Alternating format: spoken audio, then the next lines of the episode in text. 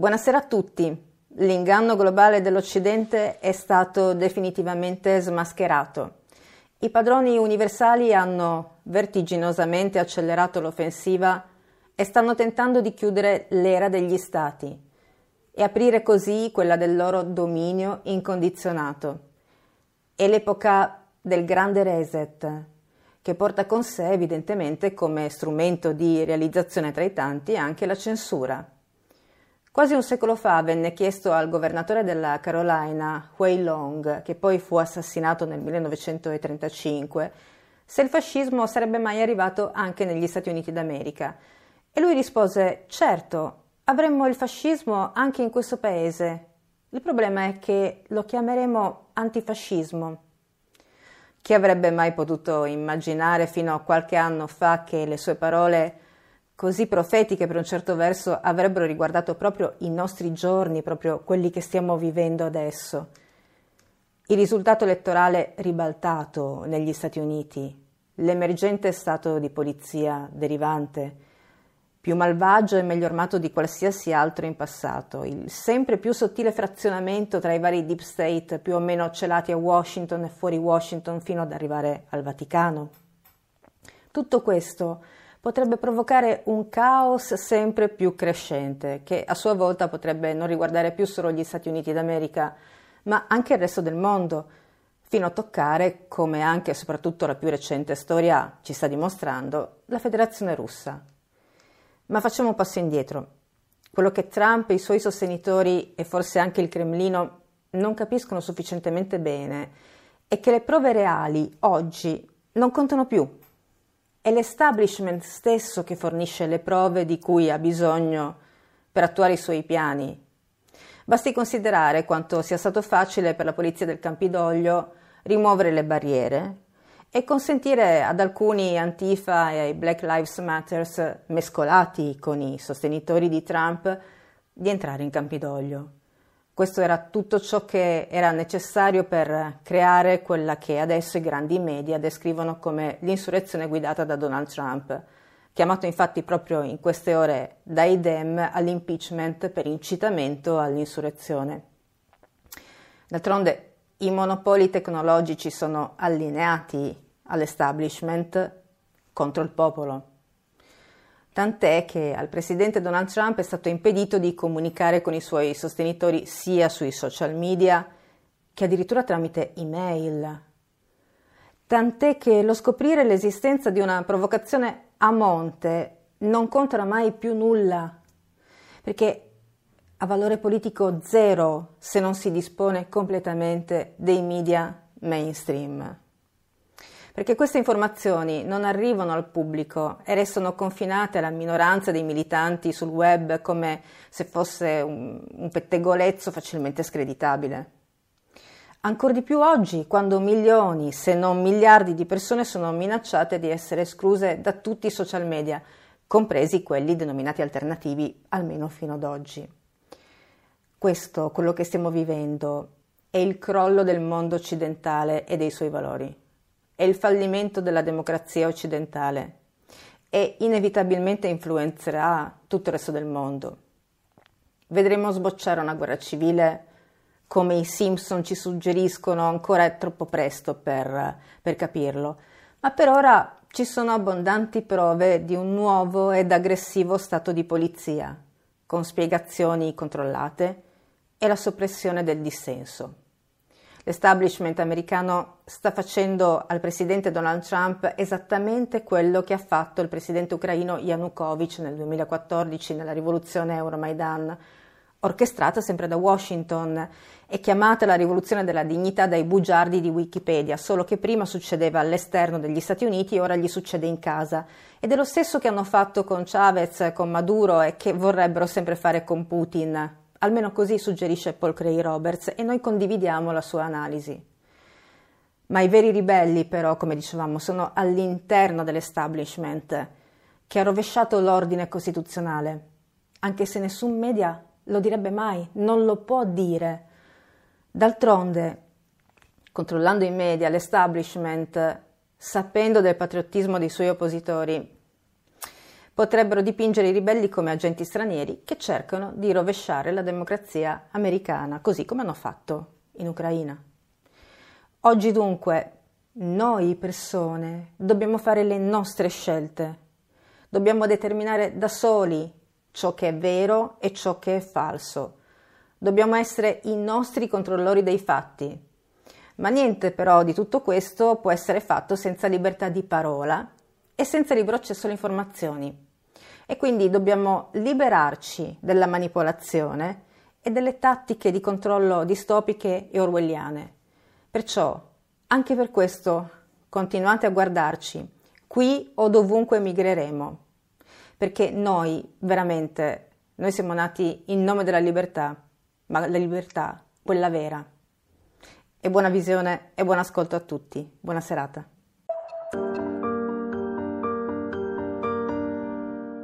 La scelta dei principali social network di censurare Donald Trump non è una novità degli ultimi giorni. È piuttosto una nuova normalità, tanto che le scelte della Silicon Valley sono oramai a lungo termine. Twitter ha infatti deciso di sospendere permanentemente l'account del presidente degli Stati Uniti d'America, perché dice c'è il rischio di un ulteriore incitamento alla violenza. Zuckerberg ha invece eliminato l'inquilino della Casa Bianca da Facebook e da Instagram, perché secondo lui il rischio di lasciarlo parlare è troppo alto. Ma i social non censurano solo Donald Trump. Sono anche altre aziende tecnologiche a farne le spese, come Parler, un social alternativo appena oscurato da Amazon, Apple e Google. Tutto ciò mentre Facebook rimuove gli account italiani di associazioni favorevoli alla libertà di scelta sui vaccini, facendo di nuovo prevalere le regole della community sulle leggi dello Stato. Quello che ai tempi di Orson Welles si chiamava quarto potere è oggi sempre più nelle mani della Silicon Valley. Il Big Tech sembra oramai avere superato i mass media tradizionali come strumento principe per forgiare l'opinione pubblica, sebbene ufficialmente nessun social network abbia le responsabilità editoriali che hanno le televisioni e la carta stampata. Ma cosa sono oggi esattamente Facebook, Twitter e YouTube? Dal momento che censurano un presidente democraticamente eletto, non sembrano più potersi presentare come semplici piattaforme neutrali di aggregazione di contenuti. Che responsabilità hanno quindi i social network? Qual è il loro ruolo? A queste domande dovrà prima o dopo rispondere anche la legge, o perlomeno la giurisprudenza. Il mandato di Donald Trump sta per scadere, ma i democratici sembrano decisi a farla finita subito col presidente, al di là di ciò che stabiliscono i protocolli di transizione della Casa Bianca. La speaker della Camera, Nancy Pelosi, ha lanciato un vero e proprio ultimatum al magnate repubblicano. Se non si dimetterà immediatamente e volontariamente, il Congresso procederà a istruire la procedura di impeachment. La Pelosi ha spiegato di essere preoccupata dall'instabilità di Donald Trump. Per questo ritiene che sia necessario impedirgli di accedere ai codici nucleari. Una preoccupazione quantomeno singolare dal momento che l'attuale inquilino della Casa Bianca è stato tra i presidenti meno guerrafondai della recente storia degli Stati Uniti. Per Joe Biden, l'invasione del Campidoglio da parte di alcuni sostenitori di Donald Trump è stato un atto di terrorismo, la cui responsabilità è da far ricadere sullo stesso presidente, reo, secondo il leader democratico, di aver aizzato la folla con un linguaggio da dittatore. Biden ha affermato che per 4 anni l'attuale inquilino della Casa Bianca non ha fatto altro che disprezzare la democrazia e la Costituzione americana. Per questo il capo dei democratici ha annunciato che durante il suo mandato darà priorità all'approvazione di una legge contro il terrorismo domestico. A questo scopo Biden intende creare una nuova posizione in seno alla Casa Bianca, il cui compito sarà proprio quello di sovrintendere la lotta contro quello che ha chiamato estremismo ideologico. Vedremo nei prossimi mesi quali sono i gruppi che i democratici faranno rientrare in questa definizione. L'alto commissario per la sicurezza e la polizia delle West Midlands inglesi, David Jameson, ha chiesto al governo britannico di rafforzare il lockdown attraverso l'introduzione di una misura a dir poco orwelliana, il potere per la polizia di entrare nelle case dei cittadini con la forza per verificare ed eventualmente imporre il rispetto delle norme anti-Covid. Il tutto, ovviamente, senza alcun mandato o autorizzazione da parte di un giudice, come nella più classica delle dittature. Secondo Jameson, tale potere rappresenterebbe un utile strumento nei confronti di quella piccola minoranza di persone che nega l'accesso agli agenti di polizia, ostacolandone il lavoro. La stessa minoranza, insomma, che si ostina a credere nei concetti di privacy, inviolabilità del domicilio e presunzione di innocenza, concetti orribilmente antiquati che non hanno ragione di esistere nel mondo nuovo che verrà. La nuova normalità imposta dalle autorità in mezzo mondo sembra delineare uno scenario in cui solo i più abbienti potranno continuare a fare quello che prima facevano tutti. Non tutti i locali aperti al pubblico sono infatti in grado di modificare le proprie strutture per rispettare i divieti sul distanziamento sociale, e quelli che possono permetterselo devono comunque affrontare dei costi che inevitabilmente finiranno per ricadere sul consumatore, come nelle Filippine, dove i tavoli di un ristorante vengono isolati in campane di vetro per permettere ai clienti di mangiare, minimizzando il pericolo di essere contagiati. Per tutti gli altri, il rischio è che anche andare a mangiarsi una pizza diventi a breve un'attività appannaggio di pochi eletti. Una preoccupazione che si fa ancora più seria se invece di ristoranti si parla di scuole.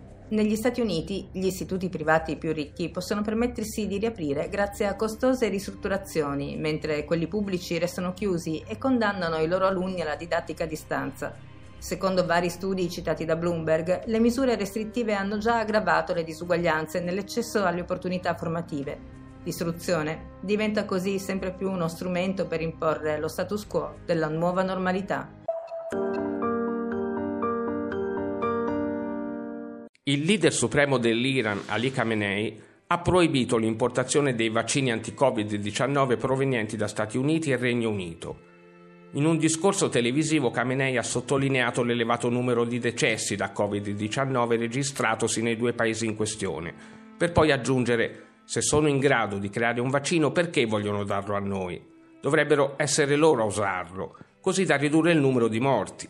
Il leader iraniano ha detto di diffidare delle due potenze anglofone, suggerendo la possibilità che queste stiano cercando di infettare le nazioni straniere per mezzo dei vaccini. Neanche la Francia, secondo Khamenei, sarebbe degna di fiducia sotto il profilo medico-sanitario.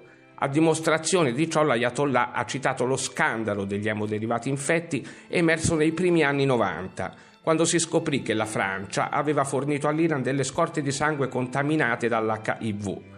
Le trasfusioni che utilizzarono quel sangue infettarono centinaia di cittadini iraniani, soprattutto emofiliaci, provocando danni che, secondo le autorità iraniane, non sarebbero mai stati risarciti.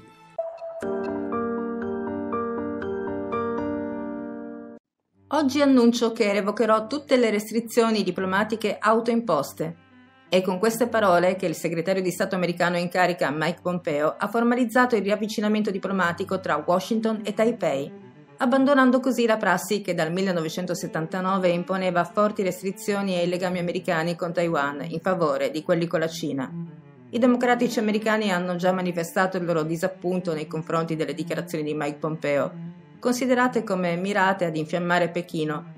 Non è la prima volta che i critici hanno accusato l'amministrazione Trump di avere tentato di ostacolare il margine di manovra del team Biden. Il mese scorso gli Stati Uniti hanno già rotto le convenzioni riconoscendo la Sahara occidentale e, secondo fonti ufficiose, starebbero considerando di designare gli Houthi dello Yemen come organizzazione terroristica. Mentre Pechino non ha ancora commentato le nuove dichiarazioni riguardo Taiwan, un ufficiale vicino a Joe Biden ha affermato che quest'ultimo ha reso più volte esplicito che le relazioni con Taipei saranno condotte secondo le norme previste dal Taiwan Relations Act del 1979, così come secondo il principio di una sola Cina. Jack Ma è sparito dalla scena da oltre 2 mesi dal naufragio di inizio novembre della mega IPO di Ant Group, la piattaforma fintech di Alibaba, alimentando così il mistero sulla sua sorte. Le ultime volte che Jack Ma ha parlato al pubblico cinese durante il mese di ottobre si è lasciato scappare delle critiche poco sottili verso il Partito Comunista Cinese.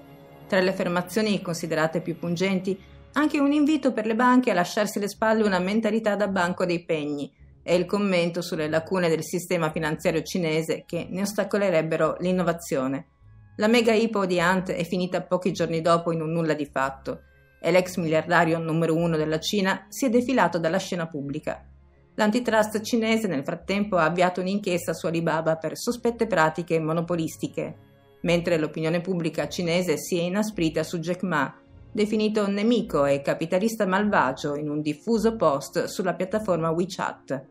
L'agenzia di stampa internazionale Reuters ha riferito che Ma potrebbe essere stato invitato a tenere un basso profilo e per questo l'imprenditore si sarebbe rifugiato a Hangzhou.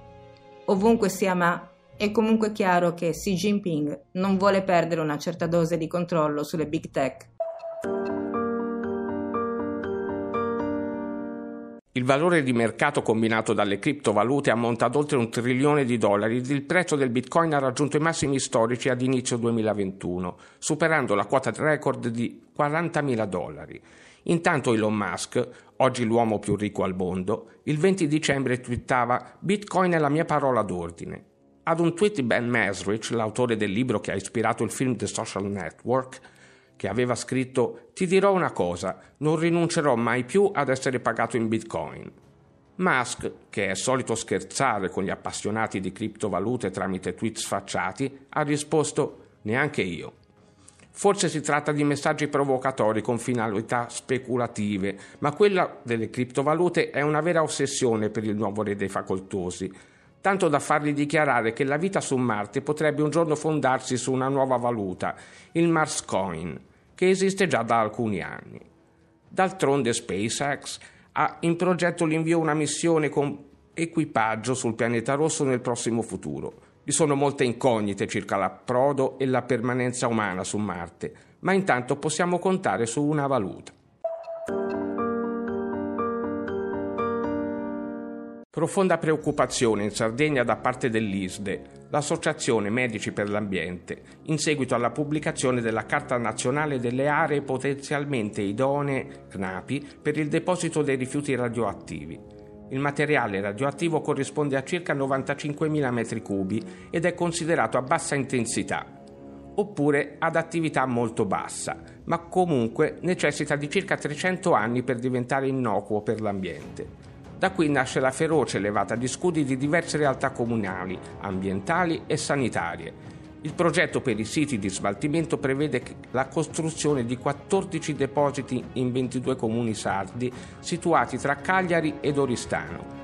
Secondo i medici ambientali però ci sono anche altre problematiche da tenere in considerazione, su tutte il fatto che la regione, pur essendo a bassa criticità sismica, viene colpita regolarmente da alluvioni che creano ingenti danni, ma anche il fatto che non si conosce, ad esempio, né la portata né l'esatta localizzazione delle falde acquifere, ed è noto da sempre che scorie nucleari e l'acqua non vanno d'accordo. Si aggiungono poi, proseguono i professionisti, dei pericoli a livello logistico, con il trasporto via mare che potrebbe essere soggetto ad attacchi terroristici o che potrebbe avere dei pericolosi incidenti. I sardi hanno ancora impresso nella mente la gestione poco seria del deposito dei rifiuti radioattivi di Saluggia, motivo per cui la preoccupazione non fa che aumentare. In aggiunta, la terra dei Quattro Mori presenta già sul proprio territorio la maggior parte dei siti inquinati di interesse nazionale, SIN, per non parlare delle aree a servitù militare, circa 35.000 ettari. Un ennesimo potenziale fattore di pericolo di conseguenza sarebbe davvero un azzardo. Il 1 gennaio scorso il presidente serbo Aleksandar Vučić ha presieduto l'apertura cerimoniale della sezione serba del gasdotto Balkan Stream, che attraversa la Serbia per 403 km dal confine bulgaro al confine ungherese. L'ambasciatore russo in Serbia, Aleksandar Bokan Karčenko, presente all'inaugurazione, ha affermato che l'apertura del gasdotto, oltre che ad essere un grande evento nello sviluppo delle relazioni bilaterali tra i due paesi, garantirà stabilità energetica alla Serbia e le darà l'opportunità di sviluppare ulteriormente le proprie infrastrutture. Il Balkan Stream è un prolungamento di una delle due tratte del gasdotto Turkish Stream, progetto della russa Gazprom, che dovrebbe garantire un approvvigionamento stabile di gas alla Turchia, all'Europa meridionale e sudorientale, data la grande capacità di 31,5 miliardi di metri cubi di gas all'anno, 15,75 miliardi di metri cubi per ognuna delle due tratte, quella turca e quella balcanica che attraversa Bulgaria, Serbia e Ungheria. Una sicurezza energetica per la regione in grado di soddisfare le esigenze di 15 milioni di famiglie di medie dimensioni. In un articolo pubblicato su Science Translational Medicine, un gruppo di ricercatori afferma di aver individuato nel gene KAT7 uno dei fattori responsabili dell'invecchiamento. La disattivazione di tale gene, già testata sui topi, si sarebbe tradotta in un allungamento delle vite degli stessi, spalancando di fatto le porte all'immortalità. Infatti, sebbene gli stessi autori dell'articolo sostengano la necessità di ulteriori studi, è evidente che un rallentamento del processo di invecchiamento, che potrebbe culminare nella sua eliminazione, si tradurrebbe nella scomparsa delle numerose patologie innescate dallo stesso. Tutti mortali dunque non proprio. In un'epoca dominata dalle preoccupazioni per l'eccesso di popolazione nel mondo, appare poco probabile che i vantaggi di tale scoperta siano messi a disposizione di tutti. Se invece, come appare più verosimile, questa eterna giovinezza verrà concessa solo a pochi eletti, l'espressione padroni universali diverrà più attuale che mai, poiché tali individui si troveranno ad avere nelle proprie mani il controllo della risorsa più preziosa di tutte, il tempo.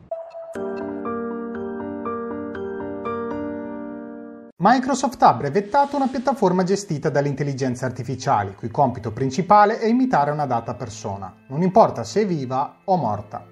Per funzionare correttamente il software ha bisogno dell'accesso a una grande quantità di informazioni private e sensibili, affinché l'intelligenza artificiale impari ad imitare per intero lo stile di una persona specifica. Il brevetto di Microsoft non è particolarmente esigente sul tipo di candidato che potrebbe essere scelto per diventare oggetto di uno dei suoi chatbot. La persona infatti potrebbe essere viva o anche morta. Un amico, un conoscente, una figura storica, una celebrità e così via con cui interagire digitalmente. Data la nostra forte presenza sul web e la dipendenza dai social network, non sarà difficile per l'intelligenza artificiale raccogliere abbastanza informazioni per creare una persona virtuale. Questa tecnologia, che permetterà di reincarnare digitalmente le persone sotto forma di chatbot, è ancora in fase di sviluppo, ma solleva già ora molte domande.